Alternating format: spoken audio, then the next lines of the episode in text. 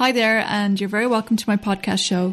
And I'm your host, Aino Muraku. In this podcast, I got to speak with Dr. Catherine Breslin, a machine learning scientist specializing in speech and language technology. Catherine has a distinguished academic background with a degree from Oxford and postgraduate qualifications from Cambridge. Her career has been about the application of speech and language research to real world problems She's worked for Toshiba and then onto Amazon, where she played a major role in developing Alexa there onto other platforms, and she now works for Cobalt Speech. I caught up with Catherine, where we got to discuss the future of voice technology and where it's all going. Hi, so thanks a lot for inviting me on to talk with you today. My name is Catherine Breslin, and I've been working in voice and language technology since the early 2000s. So I've been building speech recognition systems, building voice interfaces, having computers that have conversations with people. Catherine, can you tell us a little bit about your background? You know, how you've ended up where you're at today with voice? Sure. So I started off not entirely knowing what it was I wanted to do when I was younger, but I did love maths and science and computers, and so I went off to university to study engineering. And it was only while I was there that I really sort of thought about using computers in different ways. And in the final year of my engineering degree, we started to study what was at the time called pattern recognition and machine learning of the idea of how you get computers to learn stuff, how you get them to show some sort of intelligence and do some of the things that people find really easy, but computers find really hard because we can't just program them to do things like uh, vision speech and audio hearing, all of these things. To us, they come really naturally and, and small children can do them really well. But computers, just couldn't get them to do these things very easily. And so I discovered this field of machine learning, of how you get computers to start to understand some of these complex tasks and be able to do them. And so it went from there really. So I went to study a master's and a PhD in speech recognition, trying to get computers to listen to people. And then since then, I've been working in various different places. I've worked in academic research, both University of Cambridge and also at Toshiba Research here in Cambridge, where we were looking at sort of just general research into improving the accuracy and the performance of speech recognition systems. And then around the early 2000s, there was a lot of excitement and a lot of breakthroughs and, and new progress in using deep neural networks for machine learning. So technology which had been around a while, but really came into its own around that time. And so the performance of speech recognition systems started to get a lot better. And that led me into industry. So working on products. And I ended up at Amazon working on Amazon Alexa for a few years. And uh, Amazon Alexa was a great place. I joined just before Alexa was launched. So it was, you know, amazing to join and see this product and see how it became really successful and everybody started talking about it. After a few years at Amazon, I moved on to my current role, which is with a company called Cobalt Speech. And we're a consultancy. We build custom technology for different clients of ours who want to use voice and language technology. And so now it's really interesting to see and to hear all of the different things that different businesses are thinking about voice technology and how they want to use it in their businesses. So what are those interesting things that companies are looking at? If you could talk about them, what cool things can be built with voice technology, Catherine? Do you have any specific use cases you can share with us? Yeah, so there's some really interesting things you can build with voice technology. But first, maybe you take a step back and say, like, what is voice technology and what's it cover? Because I think the way that most people end up talking to a computer is via some sort of smart speaker or some sort of personal assistant on your phone. And there's a different sets of technology that go into these systems. So there's, for example, speech recognition, which is the technology which is going to take audio and convert it into text. So it's the words that you said in that audio.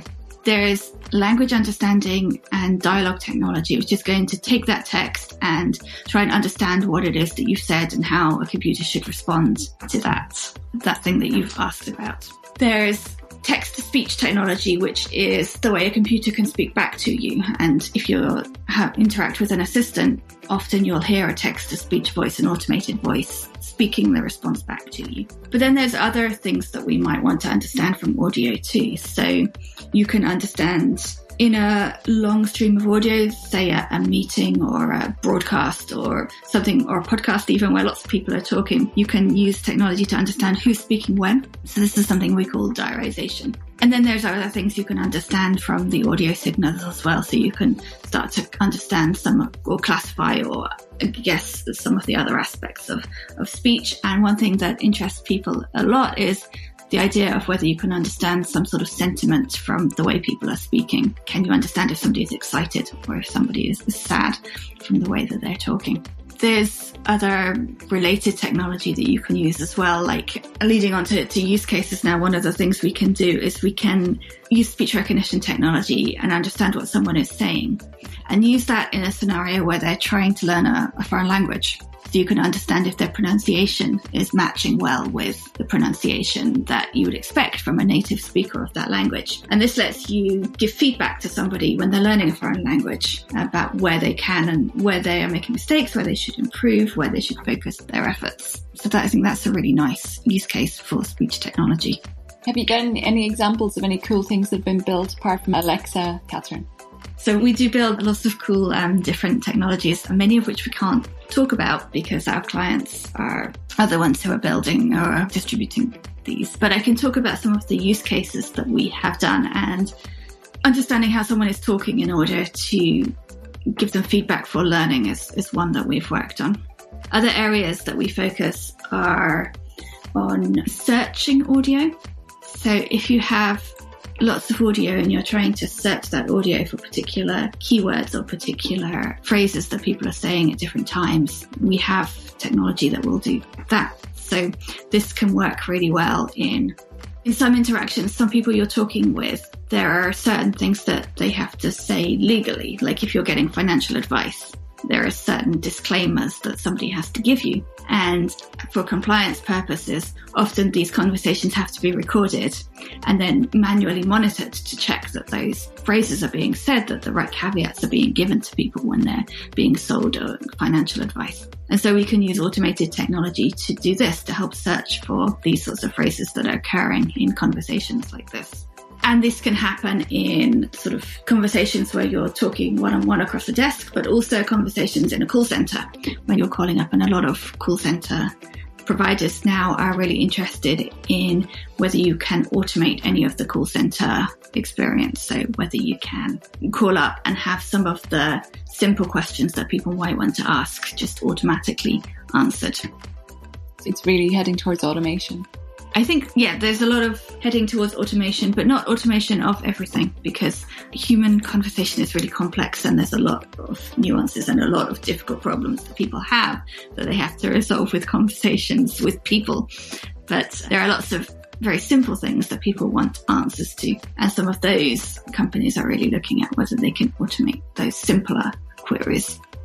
More repetitive ones. I think the automation of simpler tasks is possible. I mean, Alexa there's a whole new world developing around Alexa, around there's monetizing Alexa skills. For example, there's a small, this business never existed before sort of Alexa came along. And now it's like the early days of app development, let's say as well. Yeah. So the whole, I suppose, um, the direction of the opportunities, well, it depends on where the technologies have been developed in the area of voice. There are, this new opening is an area of innovation, isn't it really? Alexa skills yeah, I think Alexa Skills is really interesting because it allows you to build your own voice interfaces and your own things that you want to do by voice. I've done this at home with my kids and we've built an Alexa skill that has answered some of the questions that the kids have learnt at school. They have a topic at school and we sort of put it into an FAQ and made it a little Alexa skill that works at home. And this was great fun. The kids love to type in what they learnt at school and hear Alexa speak it back. But it also has great applications for other people because you can now very easily make your content accessible on a large platform and lots of people can talk to Alexa and effectively talk with you and your company that way. So I think there's it's great to be able to do that in such a large platform, to have the chance to take your content there. Just like you say, the early days of apps where the app store on the iPhone started and there was a boom in sort of applications that developers were building. And now we're very used to having apps on our phone and there's an app for everything. I think skills is the same. It's letting people build content for the for the voice platform. Yeah, and it fits in quite well with the area chatbots as well. This content and voice and all the automation of it. So it, I don't know, it just, it just, it seems to, that's kind of like a whole new industry that's opened up since the launch of Alexa, really. And I mean, voice is just, is still in the early stages of development. We're, we're not quite there yet. But you spoke about the computers being able to tell whether someone was excited or someone was upset. Do you have any use cases that you can talk about, about this and an application of this technology? You know, sort of its emotional scanning. Is that what you would call it? So I think you have to be a little careful here because you can't necessarily tell from someone's voice their internal emotional state. You can tell what they're trying to project with their voice. And there may be times when you may want to understand what emotions people are trying to project. But I think there's a really interesting application the other way around where you have a synthetic voice. You want to have that synthetic voice speak in an expressive way. And here I think there's lots of applications in, for example, you can use synthetic voices for reading audiobooks. And if you can read an audiobook in an expressive style, you can start to put a lot more nuance into text that you're reading uh, than you would otherwise be able to do. The same with having synthetic voices in maybe computer gaming. Uh, you can generate a lot of text automatically and you want emotion in there because these things are, um, they're designed to be emotional and to get you excited or to have you interact with the game. And so I think having a voice which is able to express emotion automatically is a really interesting application. For sure, within the computer games themselves. So how would you code? You have to code those nuances in. You have to know what you want your voice to project at any one time. And so maybe audiobooks is an easier one to think about where if you're reading a book and something exciting is happening and your character says something in an excited voice, you want to be able to read that in an excited style. So you have to know that this particular bit of text ought to be read in an excited style. But maybe there's another bit of text later where the character is nervous and you want to convey that in the voice that you are reading with. So you have to know which bits of the text corresponds to which emotion that you're trying to present. Okay, so that depends on the content of it. It literally does depend on the content itself. Yeah. Yeah, yeah. Oh, it's interesting. So, where do you see all the world of voice leading us into the future, Catherine? Like, what's the future for voice technology? So, I think we're still like really early days in interacting with voice. And if you've used systems for any extended period of time, you know that they are not 100% perfect. They, they make a lot of mistakes still, and they can't have very interesting conversations with people yet. So I think there's a few directions that this technology will go in. So there is, for example, taking the technology out to different languages.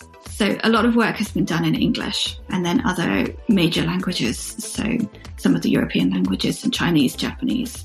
But there are lots of minority languages which we don't have good resources for building voice technology we don't have good data collections and we don't have many people speaking those languages to use the systems. So I think one of the things that will happen is that we will start to get voice technology developed in more languages and made much more accessible to many more people in the world. Aside from language, I think that the technology will get better I think speech recognition technology is improving a lot over time, so we'll start to see the technology get more accurate in understanding people. But also our conversation technology will start to get more more involved, and you'll be able to have much more interesting conversations with computers. So there is a lot of research now in the academic community about how to have longer conversations between a computer and a person. And a few years ago, there was the Alexa Prize, a competition sponsored by Amazon or run by Amazon, which was about can you design a system such that it will have a an open-ended conversation with a person for some number of minutes, maybe 20 minutes or something like that, which is a long time to have a conversation with somebody for. But these sorts of competitions are driving innovation and research in the area of conversation. And we're seeing people try different things and have new ways to hold conversations. So this technology will filter through to applications in the next years, I think. So, where do you see businesses benefiting, Catherine, from the use of voice technologies within their business? Can you give some examples? So, I think there's many places where businesses are dealing with audio and they can benefit from using some speech technology. So a really obvious example is call centers. Call centers have people phone up all the time and they have problems that are resolved. And so call centers, we talked a little bit about automating call centers and how you can use conversational technology to interact with customers and, and, automate some of the call center. But another thing that call centers might be interested in is analyzing the conversations that are happening with their operators and figuring out what people are calling about. So if people are calling about specific kinds of problems, you want to train your call center operatives to better answer those questions. Or you may discover that people are calling about one particular thing at one particular time, and that's because something went wrong with the products that you sent out. And so you can catch issues and, and refer those back. So if you can understand what people are calling you about on a large scale, you can help drive the direction of your business into fixing the right problems. So that's definitely uses there in sort of understanding what, what your customers are contacting you about, because that's very important. But there are other places inside businesses where you might be dealing with large amounts of audio. So a simple example is, is subtitling videos. You might have internal training materials, internal uh, video content that you want to make more accessible to people. So subtitling and being able to search that audio can help make your uh, staff more efficient. You might have a lot of meetings that you want to better minute and better understand what's happening. So there is a chance to use voice technology to analyze what's going on in conversations and help you understand what's happening in order to make things better. Okay, so where are we at today with automatic speech recognition, Catherine? Automatic speech recognition, we have made huge strides in the past 10 years in making systems more accurate. Now I think we're at the stage where there are some very good general purpose speech recognition systems that have been built that are very accurate and do really well on major languages. So we have, especially in English, sort of general conversational English models, we do very well at speech recognition there. Speech recognition systems, however, they still fall apart a little bit when there is noisy environments. So, for example, you're in a noisy car on a motorway and you're trying to use a speech recognition system. Perhaps the noise is just too much for our systems to handle very well. They also don't do very well when you're looking at very specific domains. So if you have a system, you're a doctor in a hospital and you're dictating medical notes to help speed up your data entry and your administration. There's a lot of specialized vocabulary there and a lot of words that you wouldn't hear in other contexts. And so our general speech recognition systems aren't so good at, at specific t- domains like this, like medicine or perhaps legal transcription or perhaps some scientific lectures because the vocabulary and the style is, is very different. And I think we will start to see the speech recognition technology in more and more languages over time because we've got some very good technology in, in major languages now. And I think there's an engineering effort to build speech recognition in other languages. Right. Are there any really interesting projects that you can discuss with us that you've worked on there at your company, Catherine? Anything that springs to mind? So I can talk about one that comes from before my time here. And this is a company who were looking at noise robust speech recognition. So they, they're a manufacturer of headsets and they wanted to improve the speech recognition in their headset. And so what they had, but their headsets are used in very noisy environments. And so very noisy kind of audio you're getting from it. So they have other sensors on their headset and in particular they have a, a laser sensor that's measuring vibrations of your cheek. And now that's obviously not affected by the noise around you and can help with the speech recognition because the vibrations that your face is making is directly related to the sounds that you're making. And so we did a project where we were using the signal in order to do speech recognition to improve the performance in this, this headset. And I think that's a, a great example of how you can do something just a little bit different and um, to solve a problem in a noisy environment that you might not otherwise be able to solve. Is there an ethical side to voice technology?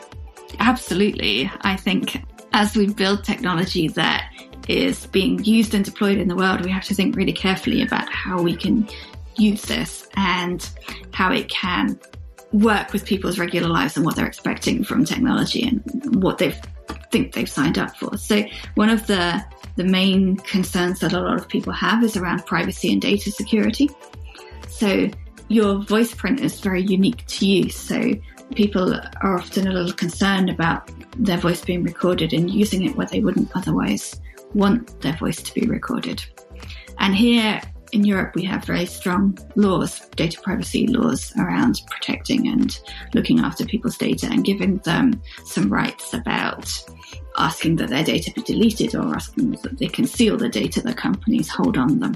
Those sorts of things have come in as a direct reaction to some of this technology that's being deployed, and not just in voice, but obviously other areas of AI and machine learning too. But then there is other concerns to think about. So when you have a system which is speaking back to you, and that system could or could not be automated, and you can't tell the difference between whether you're talking to a computer or whether you're talking to a person, that raises some questions about whether that is uh, something that should be done. And I think I firmly stand on the side that if you are talking to a computer, that computer should make itself aware and make you aware that you are talking to a computer, not that the computer should make itself aware. the computer should make you aware that you are talking to a computer and that you're not talking to a person. Because people behave very differently when they're talking to a computer or whether they're talking to a person. How can voice technology be manipulated?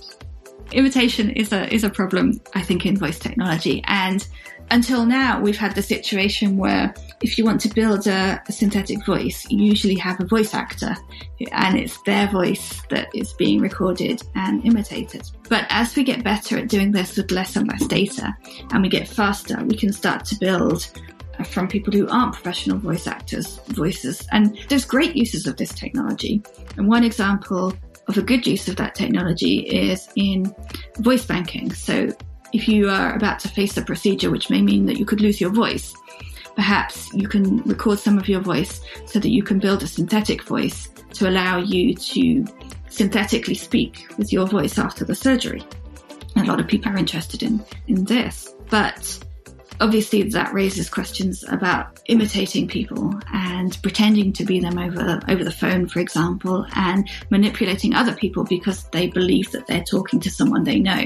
And this is something which I think is we're starting to face now the problem of what people call deep fakes, so fake videos that have been faked, and we can do the same with audio. So there's a lot of questions there about how and when that should be used, and and again, this is one of the reasons I think that it's always good to have a computer make you aware that you are talking to a computer.